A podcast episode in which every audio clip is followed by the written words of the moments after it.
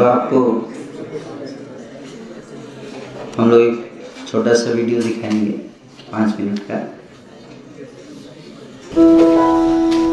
Architecture, literature, and the trove of knowledge. Our country's in India has always been a treasure trove of knowledge. Our country's in This is a video. India has always been a treasure trove of knowledge. Our country's illustrious past in the fields of science, medicine, architecture, literature, and many other areas of study has been forgotten, hidden, or lost due to innumerable invasions. The modern world may take the credit for many concepts and inventions, but these discoveries are only reinventions of our ancestral Indian knowledge. In an effort to make Indians aware and feel proud of their history, Simli Chama is presenting the top 5 scientists of ancient India. Number 5 Aryabhatta. Born in 476 AD in present day Patna, Bihar, Aryabhatta was a mathematician, astronomer, astrologer, and a physicist. At the age of 23, he wrote a text called Aryabhatiya that covered both mathematics and astronomy. His most significant contribution was the concept of zero. He is also acknowledged for calculating pi to four decimal places. An expert astronomer, Aryabhatta rejected the popular view that Earth is achala or immovable. He was in fact the first to assert that the Earth is round and suspended in space, that it rotates on its axis and orbits the Sun. This was nearly 1000 years before Copernicus published his heliocentric theory. The discovery of zero enabled Aryabhatta to exact distance between the Earth and the Moon. He also rubbished the concept of Rahu swallowing the Moon, causing the eclipses, and gave the scientific explanation for solar and lunar eclipses. Is it any wonder that India's first satellite sent into space was named after him? Number 4 Brahmagupta. Brahmagupta was born in 598 AD. He was one of the most important students of Aryabhatta's astronomical school. He lived during the reign of the Chapa dynasty in Rajasthan. Brahmagupta was the first to give rules to compute with zero. He introduced negative numbers and operations of zero into mathematics. He has authored two works on mathematics and astronomy, the Brahmasputa Siddhanta and the Khanda Khadyaka. It is through these works that the Arabs came to know our mathematical system. Number 3 Bhaskara 1 The second most important student of Aryabhatta's astronomical school, Bhaskara was born in Maharashtra. He was the first mathematician to write the numbers in the decimal or positional system with a circle for the zero. Until then, the numbers were not written in figures but in words or allegories and organized in verses. For example, 1 was given as moon, 2 was written as twins or eyes, 5 was denoted as the five senses, so on and so forth. In 629 AD, he annotated the Aryabhatiya. It is the oldest known prose in Sanskrit on mathematics and astronomy. In his annotation, he refers to 33 verses dealing with mathematics. He gave a unique and remarkable rational approximation of the sine function. Bhaskara's valuable contributions to the study of fractions is very well noted. He also wrote two astronomical works in the line of Aryabhatta's school, the Mahabhaskarya and the Laghu Bhaskariya. Number 2, Mahaviracharya. A Jain mathematician, Mahaviracharya was also born in Bihar, India. He expounded the subjects of Aryabhatta and Brahmagupta and presented it in a simplified manner. He separated astrology from mathematics. He introduced the method of finding the least common multiple of given numbers long before John Napier did. He wrote the Ganit Sara Sangraha, which is the first textbook on arithmetic in present day form. He discovered algebraic identities and also found out formula for number of selections. He devised formulae which approximated area and perimeters of ellipses and found methods to calculate the squares and cube roots of a number. He asserted that the square root of a negative number did not exist. Mahaviracharya established terminologies for concepts such as equilateral and isosceles triangle, rhombus, circle, and semicircle. He was renowned in South India and proved to be an inspiring force for many other mathematicians. Pavaluri Mallana, a mathematician from the 11th century, translated Mahaviracharya's work and presented it as Sarasangraha Ganitam. Number 1 Bhaskaracharya.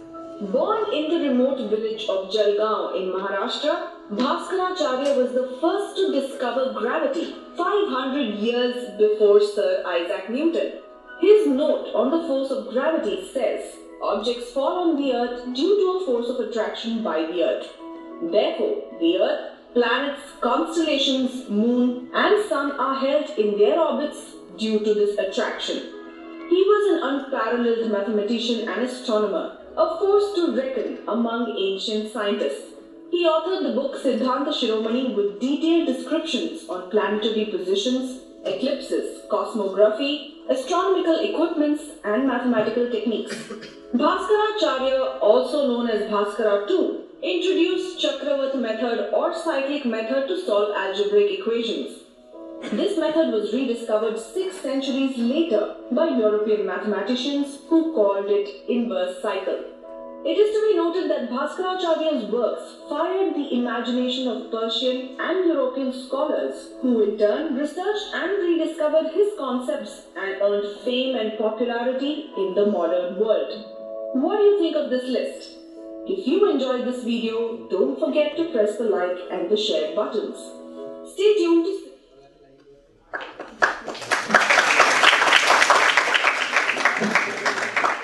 So these were the five prominent known scientists. There, there were many unknown, not famous, but they have done a lot of contributions which are not recorded at present. Like you see today, we have many universities in India and around the world. You must have heard about Cambridge University, Oxford University, people even in India they would aspire to go to those universities and study. But once upon a time there was once upon there was a time when people of other countries would aspire to come to India for study. Why? Because of these great personalities. And they had developed such a wonderful education system which would attract everyone. The glories of India is hidden from the modern uh, generation.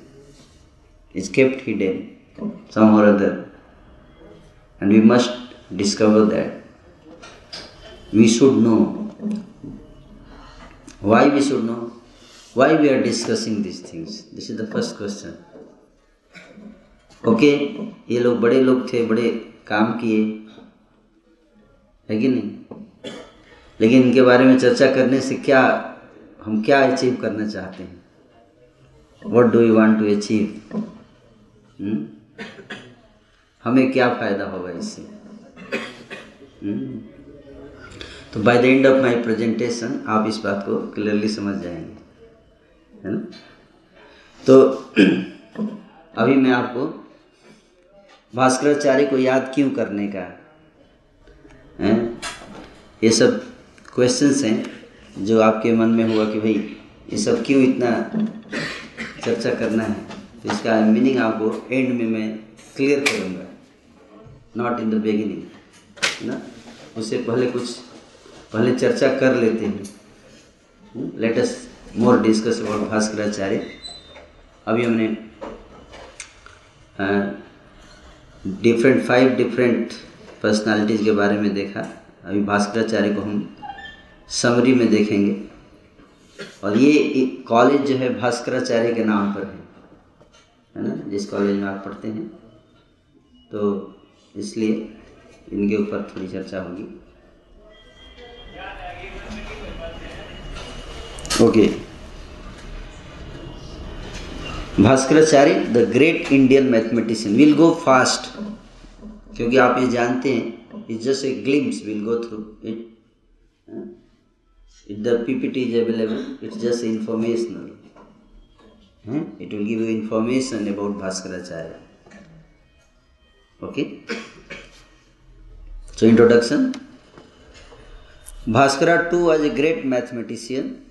Who was born in 1114 AD in Karnataka. He was later called Bhaskaracharya, meaning Bhaskar the teacher.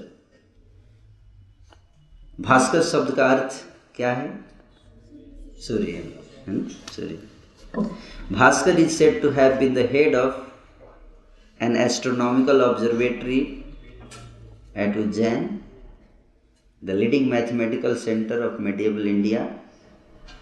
Barah and Brahmagupta, the two great mathematicians, had also worked in the same observatory. Contributions of Bhaskaracharya. Proof of Pythagoras theorem by calculating the same area in two different ways. Second, first to declare a divided by 0 equal to infinity. First to declare a plus infinity equal to infinity. Third, solved quadratic and Pell's equations. Fourth, stated Rolle's theorem, traces of general mean value theorem are also found in his work.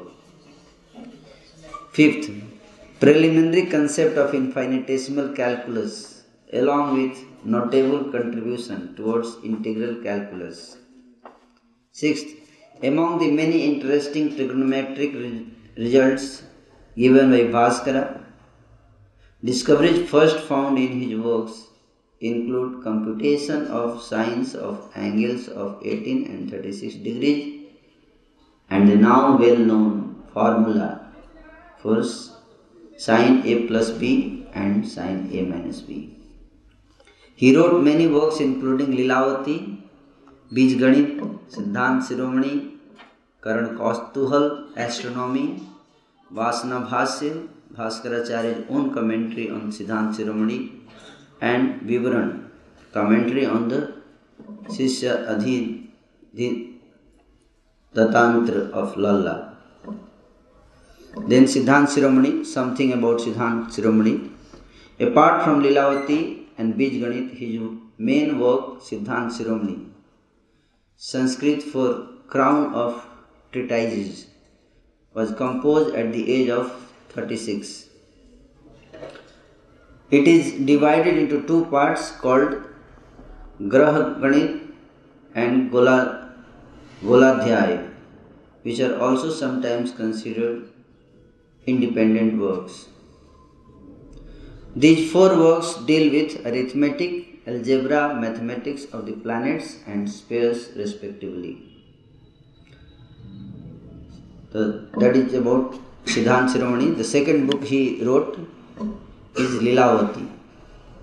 Lilavati is divided into 13 chapters and covers many branches of mathematics, arithmetic, algebra, geometry, and a little trigonometry and measurement.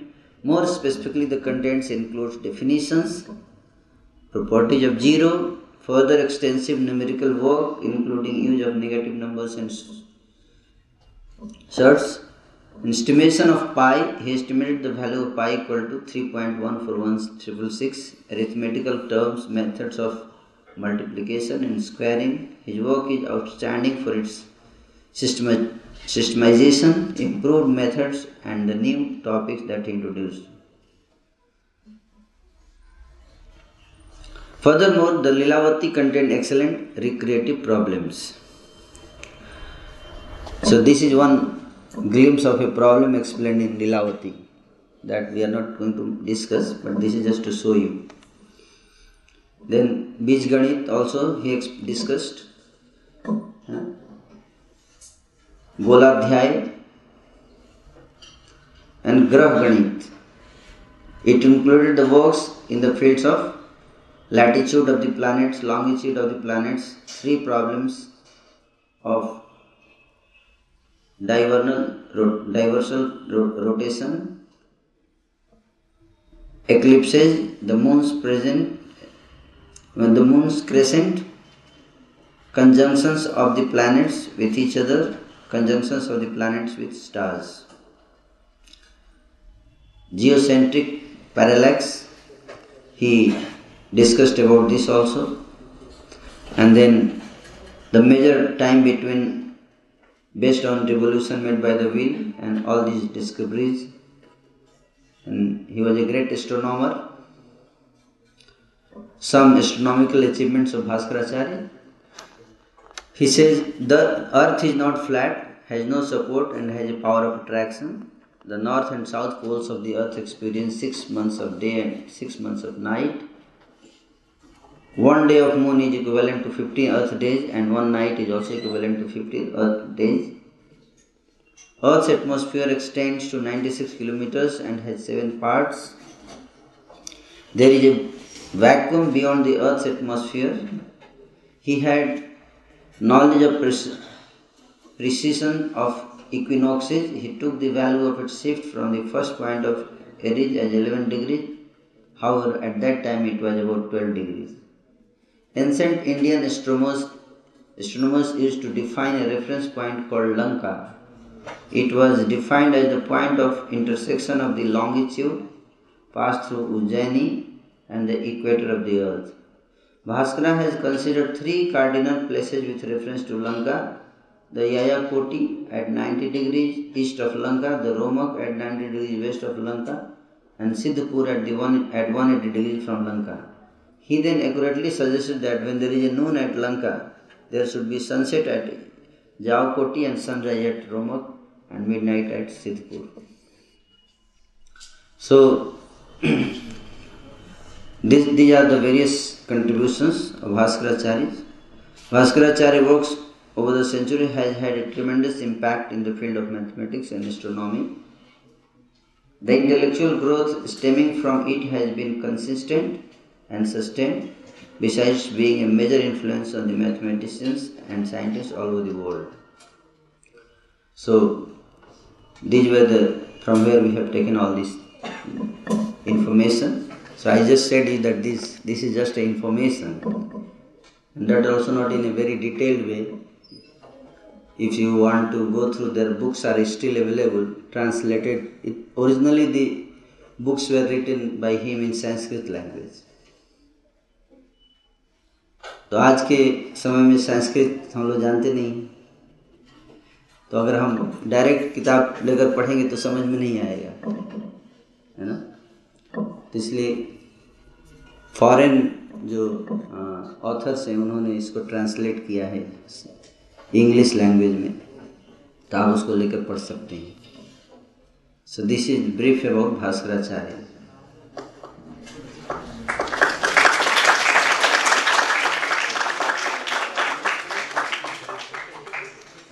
Okay, so we have still half an hour more left. तो India India का जो system है education system जो ancient education system आज के जो हमारे India के जो यंग जनरेशन है आज के नहीं since last one fifty years some or other we have neglected those informations If you know about India, what it was, you would like to more know more about it. What India was, Bharat क्या था पहले? अगर आप जानेंगे तो ज़रूर आप जब आप ये जानेंगे भारत इतना महान था तो कोई पूछ सकता है कि भाई आप ये क्यों बताना चाहते हो कि इतना महान था भारत? इससे क्या मिलेगा हमें? पहले था हमें तो अभी क्या देखना है। है कि नहीं? तो ये क्यों चर्चा करते हैं हम कि भारत इतना महान था? इसकी चर्चा करने का क्या मीनिंग है? उससे हमको क्या फ़ायदा होगा? Very good motivation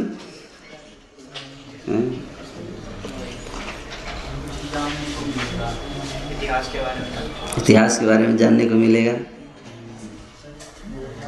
Motivating them to invent something new. Invent something new. Okay. जैसे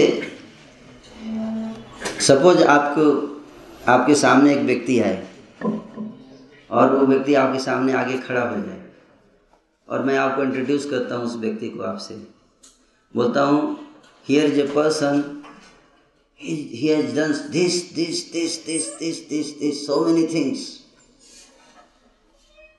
in just two years. He became world richest person in two years. And you want to ask any question to him, you can ask any question. What will you ask first?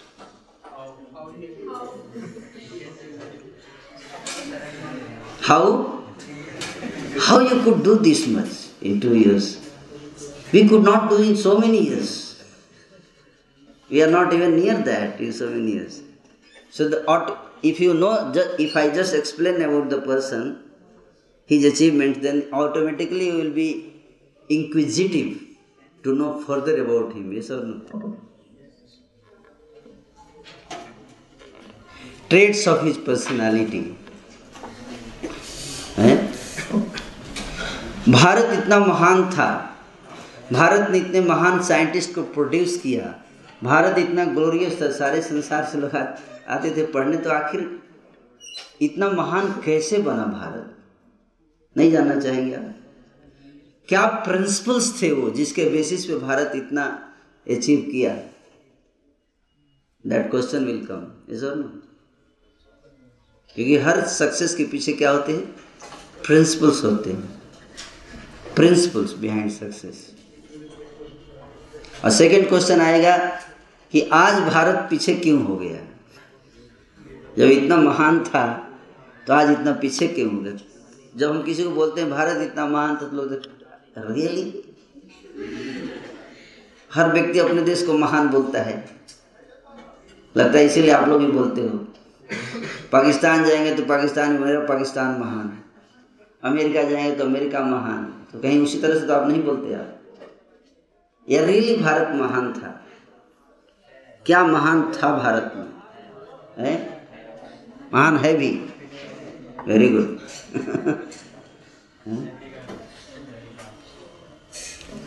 रहेगा भी।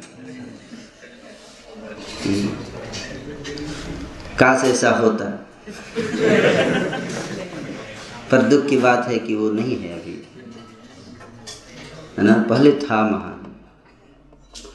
एक economist जिनका नाम है Angus medicine आपने नाम सुना है एंगस मेडिसन का?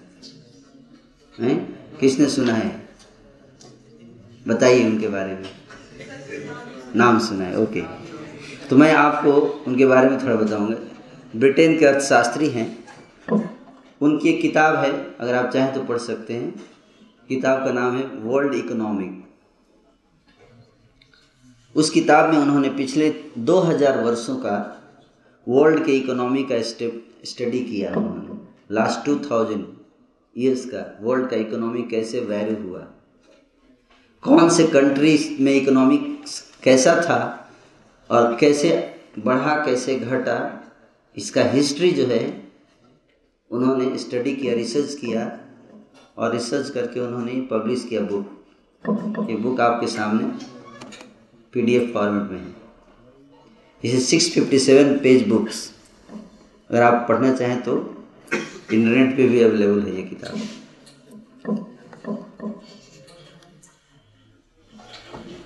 तो ये किताब जो है हैं, इसके बारे में आप चाहें तो मैं आपको पीडीएफ दे सकता हूँ। इस किताब में कुछ इंटरेस्टिंग फैक्ट्स इन्होंने जब पूरे वर्ल्ड का इकोनॉमी का स्टडी किया इन्होंने तो इनको कुछ बड़े ही इंटरेस्टिंग फैक्ट्स मिले, जो कि आप में से किसी को नहीं जाए वो फैक्ट्स आपसे रिलेटेड है।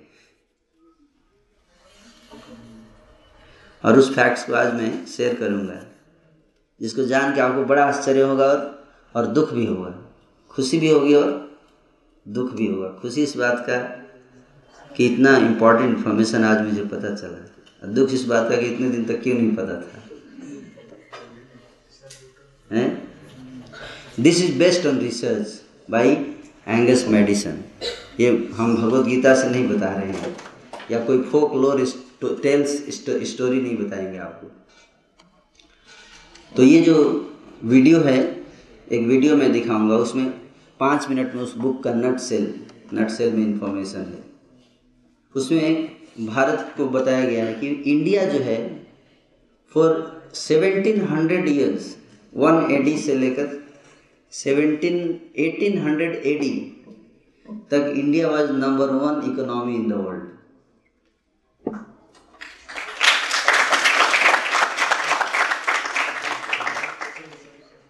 number one highest GDP in the world.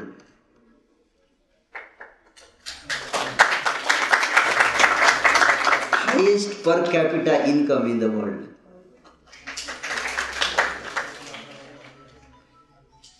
तो हमने सुना है कि भारत जो सोने की चिड़िया थी, है ना?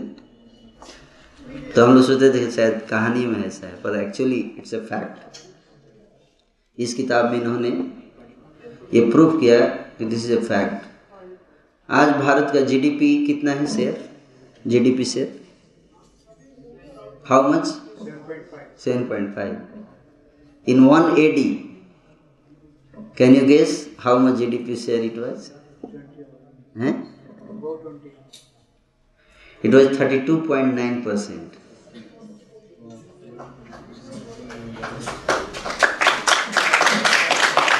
Thirty-two point nine percent of the world GDP was shared by India,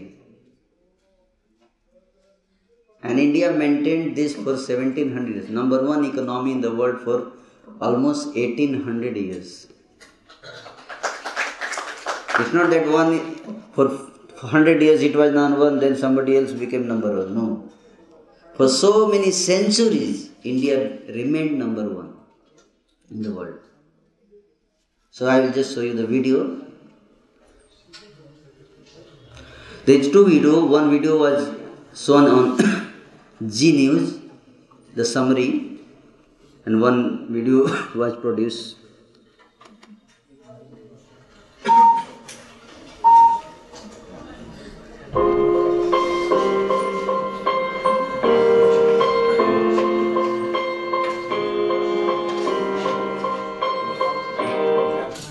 This video title is population and wealth of India over two thousand years. So, india का पॉपुलेशन आज बहुत ज़्यादा है ना? पर आपको जान के आश्चर्य होगा कि इंडिया का पॉपुलेशन आज नंबर टू पे है वर्ल्ड में। But in one eighty India का population was number one in the world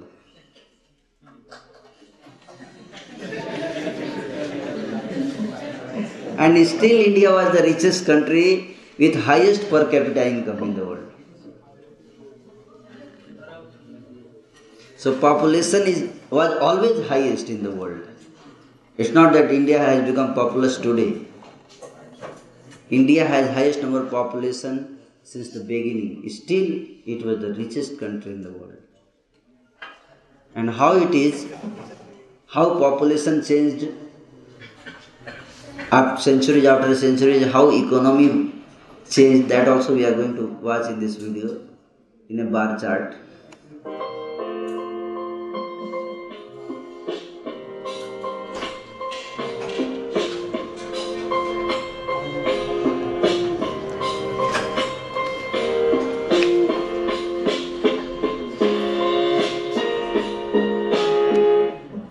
So here you will see the GDP. This shows GDP, this bar shows GDP and here the population. How it is varying. You see 0 AD, year AD, 0 AD it is how much? 18% GDP. World, India GDP was 18% and 18% is the population. Eh? We'll go to 1 AD.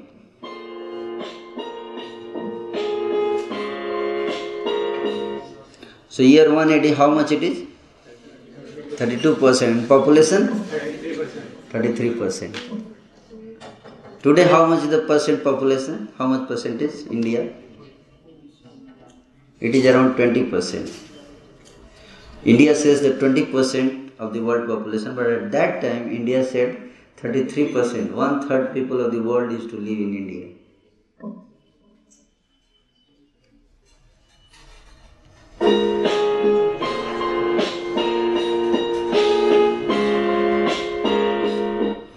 So India GDP was 32% of the total world GDP. Population of India was 33% and India was number one economy.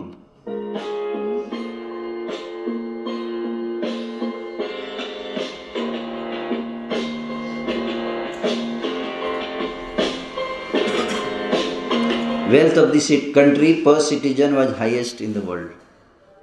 Therefore, in 1835, 1835, when Lord Macaulay came to India, Lord Macaulay was sent to study India, and he came and he saw, visited all over India, and he went back in British Parliament. He gave a speech. He said, "I travelled over all over India. I could not see even a single beggar in the country."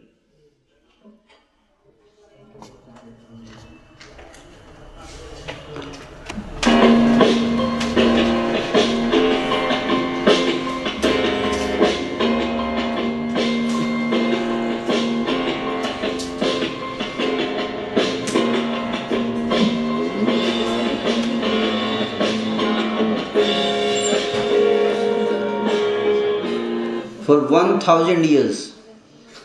From 180 to 1080 for 1000 years india was number 1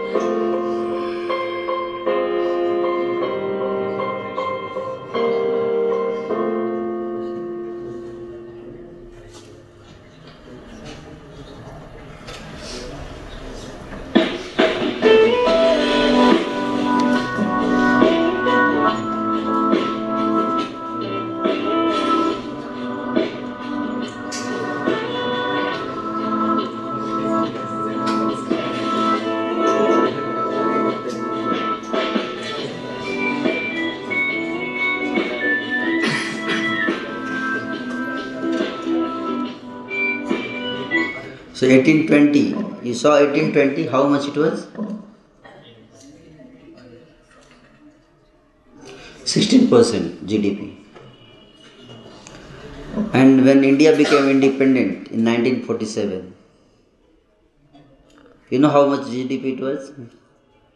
3% from 1820 to 1947 in 120 years under british rule india gdp became 3% from 16% so it is because of british rule wrong policies that made india so poor. According to this book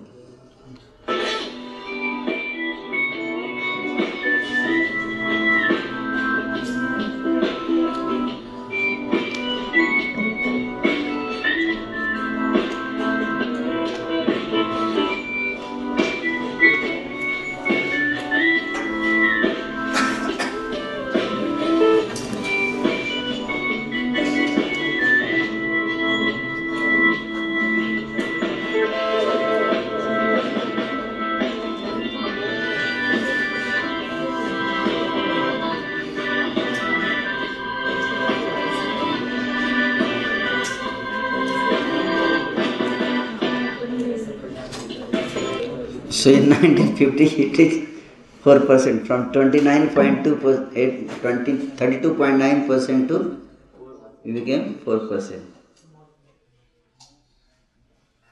So eh, after independence also we could not grow much. Okay, we can understand that Britishers left India, then we could have again bounced back. Yes or no? But even after independence, for many years, GDP was just 4%. For many, many years. So last 15, 16 years, now it is increasing. Now it's 7% around. But since many years, Why? Because the government policy just continues with what Britishers has said. Because it's not easy to change the policy. Once it is, you know, once somebody comes and destroys the ancient culture and ancient traditions and system, then to rebuild is not easy. So we'll see after independence what happens with the GDP and population.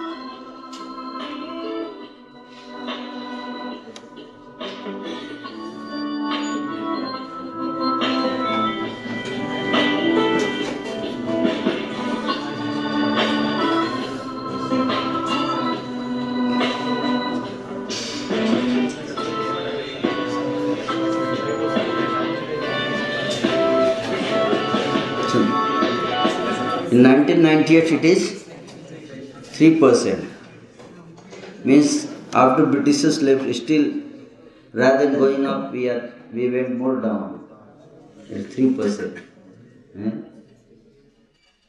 so how many of you of you आप में से कितने लोगों को ये सूचना पता था कि इस ये जो सूचना आपको मिला इकोनॉमिक्स के बारे में इंडिया के हुँ? नहीं पता था। क्या ये सूचना इम्पोर्टेंट है? इतना इम्पोर्टेंट इंफॉर्मेशन क्यों नहीं हमें पता था? हम्म? इसलिए ताकि मैं आपको सरप्राइज़ दे सकूँ। ये इंफॉर्मेशन वेट कर रहा था कि एक दिन एथिक्राफ्ट के प्रेसिडेंट आएँगे और बताएँगे।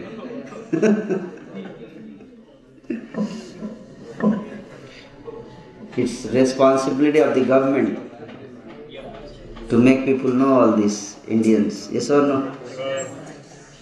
Anyway what now i will show you the same information in a more comparative way. It was focused on india. Another video which will show you the comparison between different countries तो इस किताब के जो अभी मैंने books आपको बताया Angus medicine की किताब है, इसके पेज नंबर 263 उस पेज पर जीडीपी वेरिएशन अलग अलग कंट्रीज़ का पिछले 1000 2000 ईयर्स का दिया हुआ है, जो कि आपके स्क्रीन पर है। उस किताब से डायरेक्ट दिखा रहा हूँ मैं। सो यहाँ पे देखिए shares of world GDP 20 countries and regional totals zero to 1998 AD year 0 1000 1500 1600 till 1998 so one side this is year and the other side are the countries and the how gdp is varying so you see अब India आपको कहीं दिख रहा है इसमें नहीं दिख रहा है अभी दिखेगा अभी दिख रहा है इंडिया है so, कितना है GDP highest GDP in the world इस कॉलम में सबसे हाईएस्ट इंडिया है. चाइना इज़ एट द है ना? So the same same progression is you can see here तो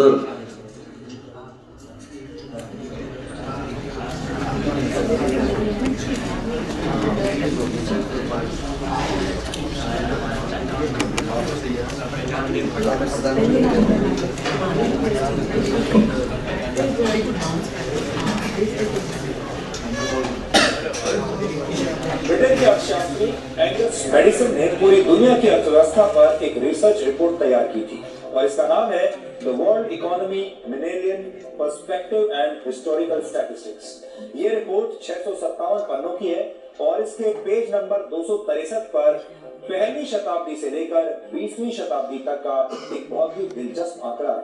इसमें दुनिया के जीडीपी में 20 देशों के शेयर परसेंटेज के बारे में बताया गया है। इसका मतलब है कि दुनिया के जीडीपी में 20 अलग अलग देशों का कितना प्रतिशत हिस्सा था, इसमें किस तरह के बदलाव आया ये आपको देखने को मिलेगा।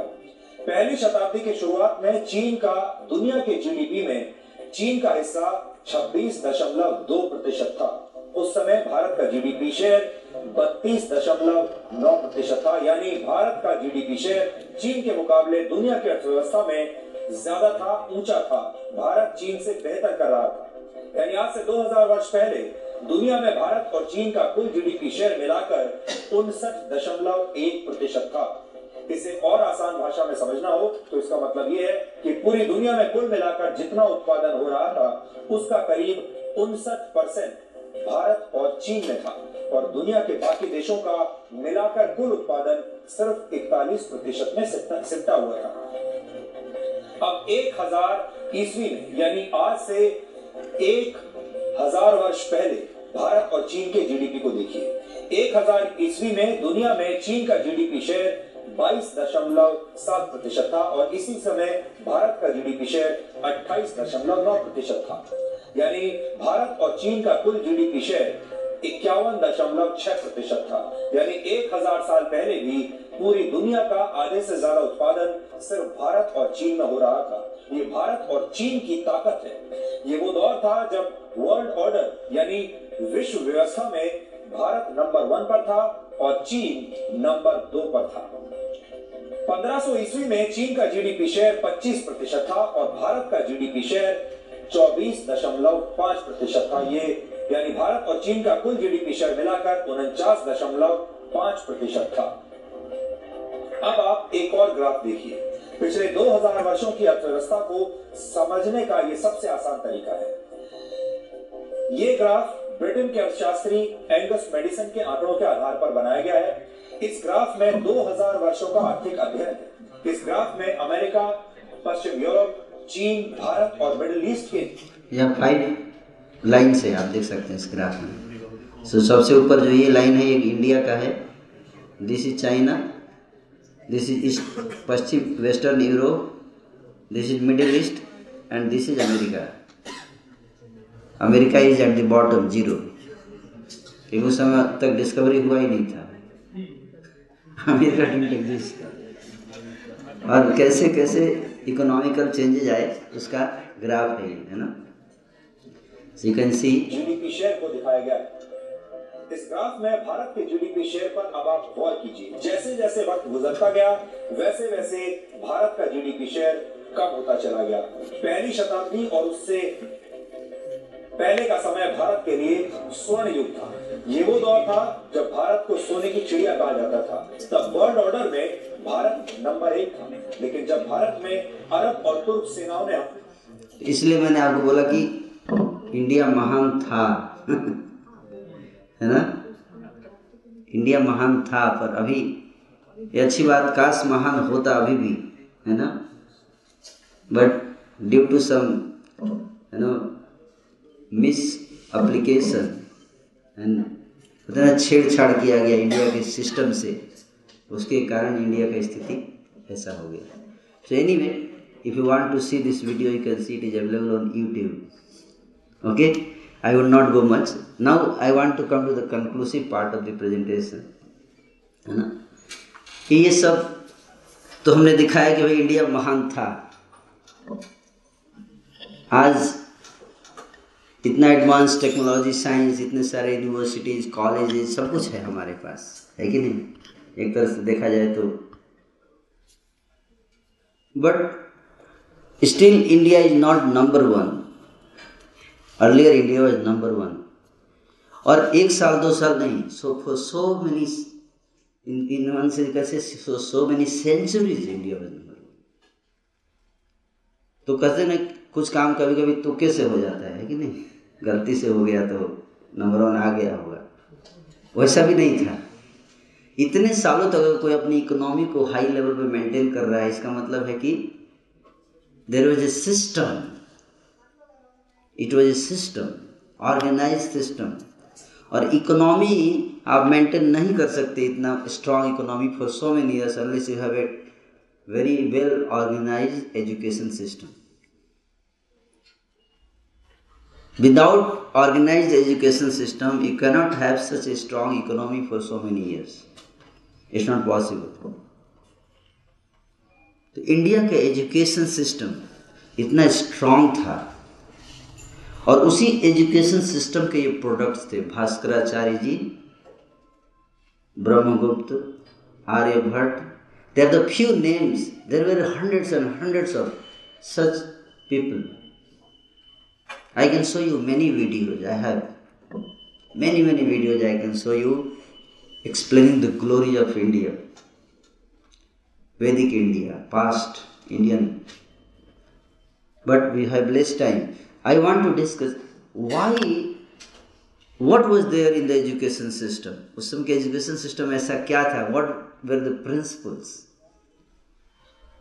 जो इतना ग्लोरियस था population is not something to worry population is a wealth human resource is the most important resource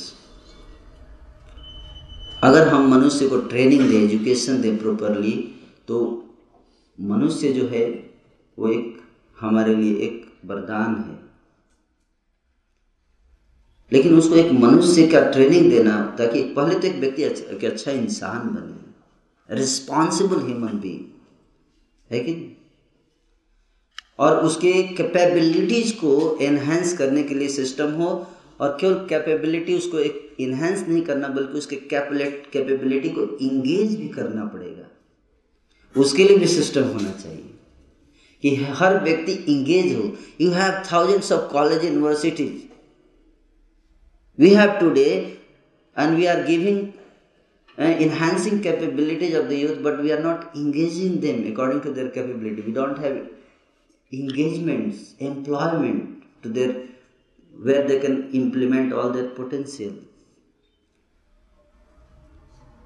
First is वो एटीट्यूड केवल हमें कंपिटेंस नहीं देना हमें कैरेक्टर भी देना है कैरेक्टर और कॉम्पिटेंस दोनों कंबाइंड होना चाहिए।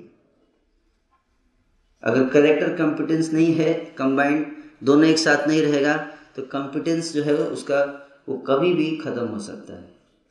It in one second without character competence cannot sustain for long character which holds the competence which makes it meaningful useful resourceful, blessing. If character is not there, your competence becomes a curse on the humanity. It becomes a burden on the humanity. And this, in the Vedic education system, there was emphasis on both.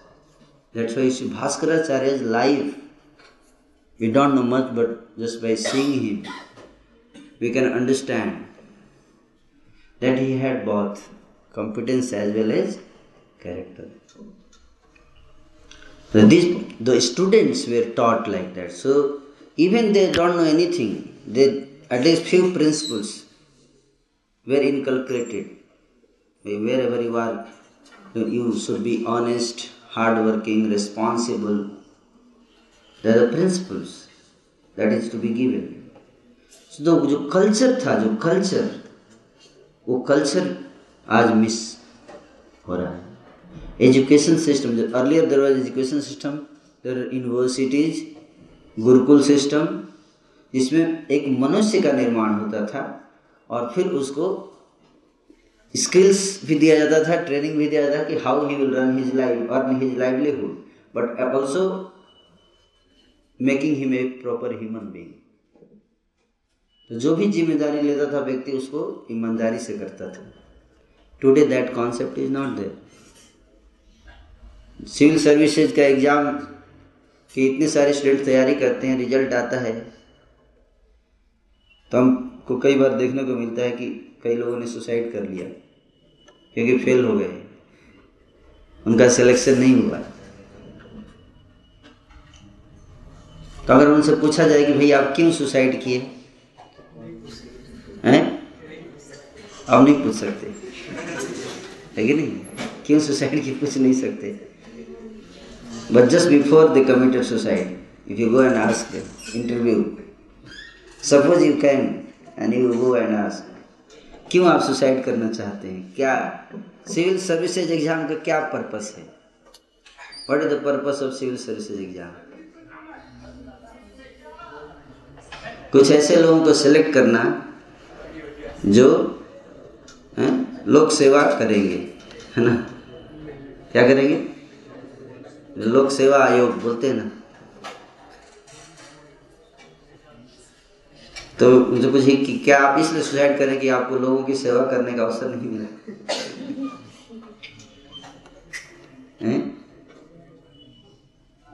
Is it true इसलिए कोई suicide करता है कि मेरे को सेवा करने का मौका नहीं मिला। किस लिए सुसाइड किया वो पावर नहीं मिला देखिए we are not after service. We are after power. We are after. See, the power is given to perform the service. Power का पर्पस उस पोस्ट का पर्पस ये नहीं कि पोस्ट आपको दिया जा रहा है पावर दिया जा रहा है पोस्ट का उद्देश्य सर्विस और सर्विस करने के लिए if you need some power then that power is given but the main goal is service main goal is service where is that education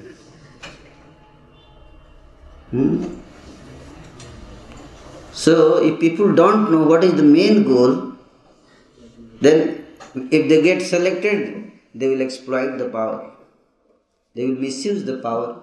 If they don't get selected, they will commit suicide. ये दो चीज़ ही होगा but if you people are given attitude to serve if they don't get they get selected they will use the power to serve the public. If they don't get selected, still they will serve. है कि नहीं still they will serve service करने के लिए power की ज़रूरत नहीं है want to serve you can serve anywhere you can serve you not become hopeless है कि नहीं यू कैन सर्व इन एथी craft club We will give you platform, you come and serve with us. But if you have our attitude to serve, yes or no? जहाँ तक रही बात भाई हम सर्व करेंगे हमें हमारा देखभाल कौन करेगा? हमारे परिवार को कौन चलाएगा? Do you think that if you serve the society if you serve the people people will not serve you they are so insensitive the society will not take care of you is the society so insensitive it's not like that if you throw love you will get love if you throw service you will get Thousands of people will come to serve you. Thousands of people will come to love you if you learn this language. And that was given in the Vedic times. People are not, not just after just after money, after power. No, it's not like that. It's not like that. So that is the contribution what we can learn from all these what we are discussing today. And that is what is missing. And that is what was destroyed by Britishers. Something was destroyed by Islamic invaders and something was destroyed by British system of education. So the greatest damage was done by destroying the system of education. The, there was an invader called Bakhtiyar Khilji. He burned the entire university. Huh? Which university? Nalanda University. There are so many. These research papers, few are left. There are hundreds and hundreds of research papers were kept in that university. And he could not understand the value of those papers. Otherwise, the world could have been a different place today here. India would have been a different place today. So these people, they did not understand him, but they destroyed the culture of India, the traditions of India, education system. And that's why India is here today. But still, the principles of success are still preserved, still it is there. If you want, from today again you can bounce back. But what is required is the students again to be injected with those principles along with their current education system, what is going on. not only the students, because the students, if they are injected, how society will transform if their children and youth are transformed. If you transform, wherever you go, you will make a change. Eh? So that that transformation is to be injected in the beginning.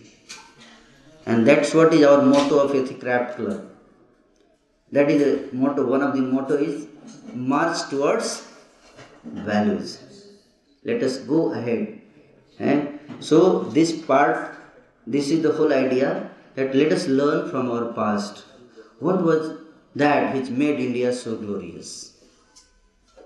That was India was glorious. That is not our topic of discussion.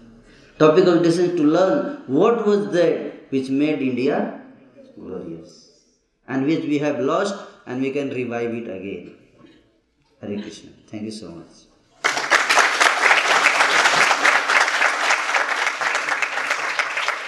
So next six days, you are going to have some of those principles, learn some of those principles and values one by one by our different speakers, faculties who are going to present you different seminars in different aspects of life. Those principles which made India glorious. Thank you. Hare Krishna.